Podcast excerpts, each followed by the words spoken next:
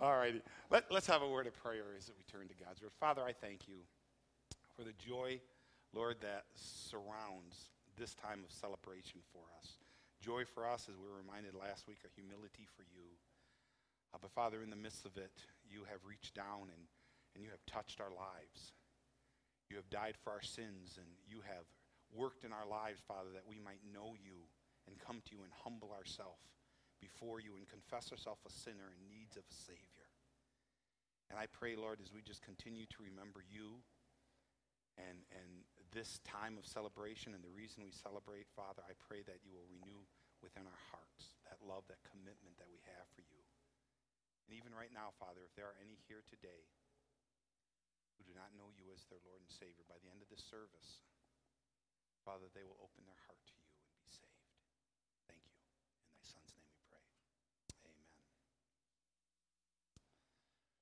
Let me ask you a few questions. What do you think about the law of gravity? Okay, here's another one. How do you feel about the roundness of the earth? You say, those are silly questions, aren't they? You're saying, I don't think about the law of gravity. We just walk around all the time. I don't think when I get up in bed, you know, I don't test the water to make sure I'm not going to float up. And, you know, I know gravity works, and I don't even think about, you know, that, you know, the, the planet is round and some of us are upside down and some are right side up. We, it's, it's just truth. They exist. They're true, and that's that. We just live with that. I got to tell you, that's how I feel when I hear people question the existence of God. I mean, someone asked that question, does God exist? And I want to I wanna say when someone asks that question, and maybe keeping with the holiday spirit, I want to say, Are you a fruitcake? I mean, do you really ask that question? I mean, that's kind of a loose translation of Psalm 14:1 that the fool has said in his heart that there is no God. Of course, God exists. I mean, the universe abounds with evidence of his presence. You know, I am reminded of that. It's great to be a grandfather. When my grandkids uh, come to my house, if we ever, you know, put something on TV, it's usually Wild Kratts you know, some of you who have kids. And it's a fantastic show that, that you know, teaches about nature and the wonder of nature. And not even a Christian show. But, but, I mean, how can you not see things like this and the wonder of the universe and the expanse of it and know that there's not a God? Matter of fact, it, the evidence for God is so overwhelming that Romans chapter 1, verse 20 tells us that the believers, or excuse me, unbelievers are without excuse. There's so much evidence. You know, even someone, you know, it's, it's pure stubbornness, it's, it's defiance of the will for someone not to believe that God exists. So for us, really, the logical question isn't, does God exist? The real question we should be asking is, what is God like? Since God exists, what is God like? Well, the Gospel of John announces Christ coming to earth. And he, he doesn't do it as the other gospels when they talk about the events that happened and you know the shepherds and the angels and the, the, the lowly couple and the, the, the manger. He doesn't talk about those things, but he focus on, focuses on the purpose of Christ coming. And again, these are familiar verses to us, but I, I just want to, I want to renew them in your heart this morning. It says in John chapter 1, verse 1 through 4, John says, In the beginning was the Word, and the Word was with God, and the Word was God. He was in the beginning with God, and all things came into being through him. And apart from him, nothing came into being that has come into being. In him was life, and the life was the light of men. He begins by laying out Christ, the godness of Christ, the deity of Jesus Christ. And then he comes down to, to verse 14. He says, And that word, that word, you know, that was with God, the word that was God, the word that created all things, sustains all things, that word became flesh. And it dwelt among us. And we saw his glory, the glory of the only begotten from the Father, full of grace and truth. We saw his glory. We beheld his glory, the glory of God. We saw it. Men saw it. In Jesus, I see what God is like. Matter of fact, Christ put it a little bit stronger in John chapter 14, verse 7. He says, If you had known me, you would have known my Father also. From now on, you know him and have seen him. Why? Because you have known me and you have seen me. You want to know what God is like? Look to Jesus. Look to Christ coming down to this earth. Look into the face of Jesus. See what he does. You know, see what he says. See the humbleness of his birth. How much he gave up, you know, to come down to this earth. Know the depth of his love that God has for you. I mean, see the pain and the anguish, the disgust that he has for sinfulness, but his willingness to go to the cross to die so that you and I, we could have our sins all forgiven. You want to know what God is like? Look into the face of Jesus Christ. I mean, watch the angels of heaven bow down to worship him and how demons shudder even at the name of Jesus Christ. I mean, listen to the testimonies that we have in the Gospels of those who had been healed and touched by Jesus. I mean, put your fingers in his nail scarred hands, and then you're going to know the length that God goes to reach you. John 1:14 says the word became flesh and dwelt among us. And we saw his glory, the glory as the only begotten of the Father, full of grace and truth. That's that. That's true. It's a fact. And once you settle that question, does God exist? And once we settle the question, what is God like, by looking at Christ as he's revealed through the word to us, then there's one more question that we all need to ask ourselves at this time of year. Um, during John Wesley's search for faith, he was asked by his mentor, Nicholas Zinzendorf, he said, Mr. Wesley, do you believe that Christ died for your sins? Wesley answered, Yes, I believe that Christ died for the sins of the world. Zinzendorf said, I did not ask you that. I asked you, did Christ die for your sins? And that is a good question for each of us to answer. Do you believe that 2,000 years ago that God stepped out of heaven and came to earth to die for your sins, to pay your penalty, to take your punishment upon himself? And that's a question, that is a personal question that we have to ask ourselves. In Matthew 16, verse 13, it says, Now when Jesus came into the district of Caesarea, Caesarea Philippi, he was asking his disciples, Who do people say that the Son of Man is? In other words, what's the word out there? You know, what's the theology that, that's going on out there? And then he goes down a couple verses later and he changes the question. He says in Matthew 16, verse 15, he says to them, But who do you say that I am? He makes it very, very real for them. He makes it very, very real for us. You see, at Christmas, God doesn't allow us to be just general about who He is. He gets very specific about who He is. See, that's really what Christmas is all about. We've added so many other things, but that's what Christmas is all about. God being specific about who He is and what He has done for us. When the God of the universe, the God that no one knew for sure, they knew He was there, but they really didn't know what God was like. Suddenly they saw that He loved and He cared so much for them so much for you, for me, that he sent his son to die for our sins. The angels would say, Do not be afraid, I'm bringing you good news, great joy that will be for all the people. Today in the town of David, a Savior has been born for you. He is Christ the Lord. You see, when Christ came, he forever eliminated an impersonal response that we would have to God. You know, that he, you know, he's kind of out there, don't really know much about him. You know, I believe that he exists, but no, he made it very real to us. And sometimes it's, it's kind of easy for us to treat Christmas not in a real sense. Again, we, we've heard the story so many times.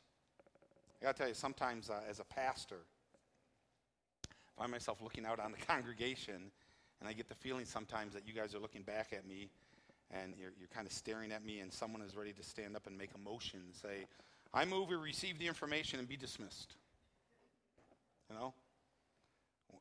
I think one of the dangers of being a Christian for so long is that we simply receive this information and then we be dismissed and we move on. This will be a sign for you.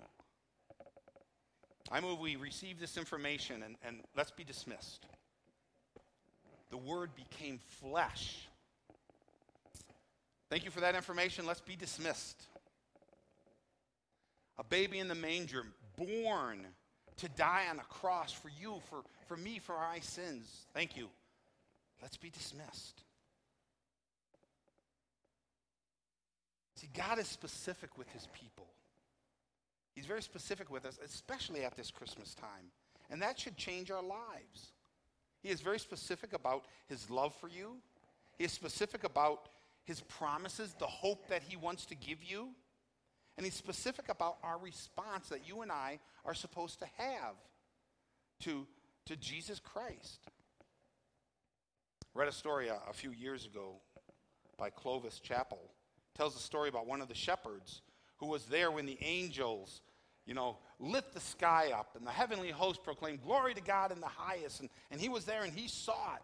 And when the angels, uh, the angels told all the shepherds to go to, to Bethlehem you know, and, and find the baby child. And this is this angel, though, he was there, he heard the proclamation, but he didn't go to see for himself what the angel said. Decades later, he says as he held his grandson on his knee, he told the child a stirring story about what it was like when suddenly the, the whole heavens lit up and what the angel said and what they told him to do. And his grandson looks at him and says, Is that all? What did you do when you heard the good news? What did you do when the angels told you what, was, what is happening?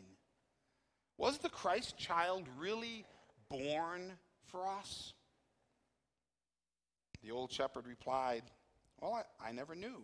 Some say it's true, some say it's only a dream. I didn't take the trouble to go and see. And that's my invitation to us at this time of year to make sure that we give ourselves time to go and see. Quietness, I, whether it's going to be here in our time of worship, whether it's going to be in your devotions, you know, sometime you need to get away. Make, make time to get away and read the birth of Christ. Read, read the gospel story. We need to personalize this, what Jesus Christ did for you, not just for the whole world but what Jesus Christ did for you. And that's my invitation to have us ask, you know, the, any of us who have asked, not asked Christ into our heart. You know, whether you're here today, whether you're listening online, my invitation to you is just to come and see.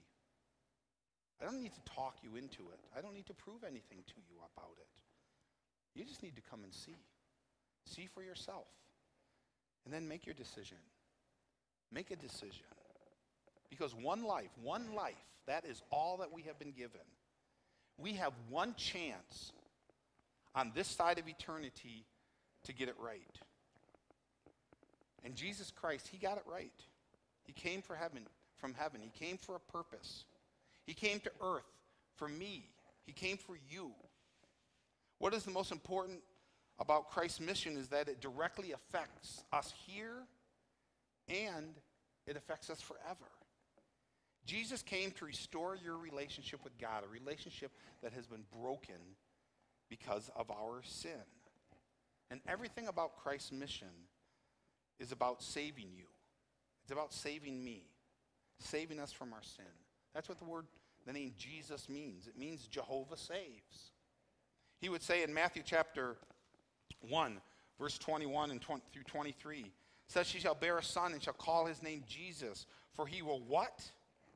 He will save his people from their sins. Now, all this took place to fulfill what was spoken by the Lord through the prophet.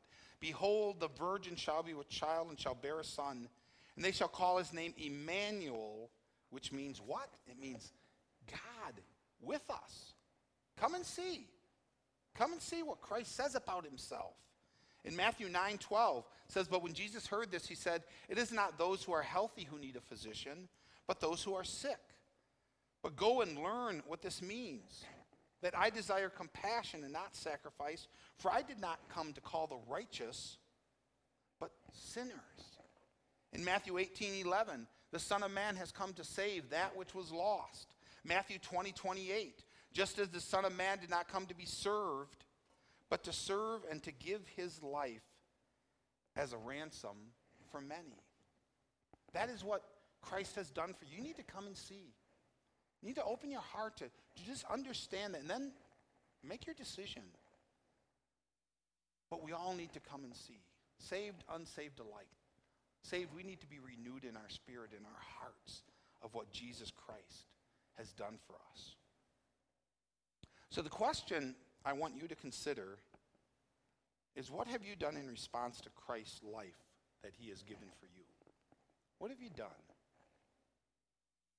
Paul would say in 1 Timothy 1:15, he says, "It is a trustworthy statement desiring full acceptance that Christ Jesus came into the world to save sinners. Christ Jesus came into the world to save sinners, among whom I am foremost of all." Paul got it. Paul came and saw, and his response to it was that I am the chiefest of sinners. I am undeserving. There was a humbleness about him and a pouring out of himself to God. And that's the heart that each of us should have. We need Jesus Christ. That's why he came, to let us know that he is the answer. And we have been given one life here, one life. And what I do or don't do with Jesus Christ will direct this whole life and will permanently determine where I spend my life after I die.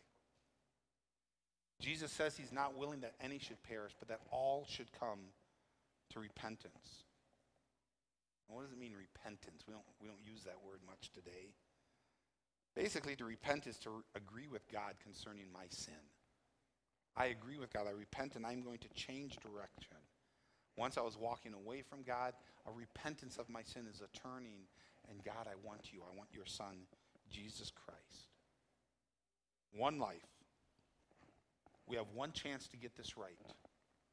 And if you go out from here today, whether it's a day, week, a month, years, and years and years before you meet your Maker, what you do in this life is going to make all the difference for where you spend your eternity. So, what have you done? That is our question today. What have you done with God's offer of his son to save your soul. What have you done? There's a, some beautiful verses in Romans, and I just want to share them with you. Any here who do not know Christ as their Lord and Savior, this kind of, you know, follows a path, a road, we call it the Romans road. And let me just share it with you. And maybe you've heard these verses before, but, but hear them. Not, not just, okay, I make a motion, we dismiss. Thank you for that information. I want you to hear these words today. Romans 3:23. For all have sinned and fall short of the glory of God. Every single one of us. I don't care who you are. I don't care if you are in a Christian family. I don't care if you are in a Christian church. Every single one of us has fallen short of God. Romans 6:23 goes on. says for the wages of my sin is death. The price of my sin is death physical, spiritual death. But the free gift of God is eternal life through Jesus Christ our Lord. Romans 5 8.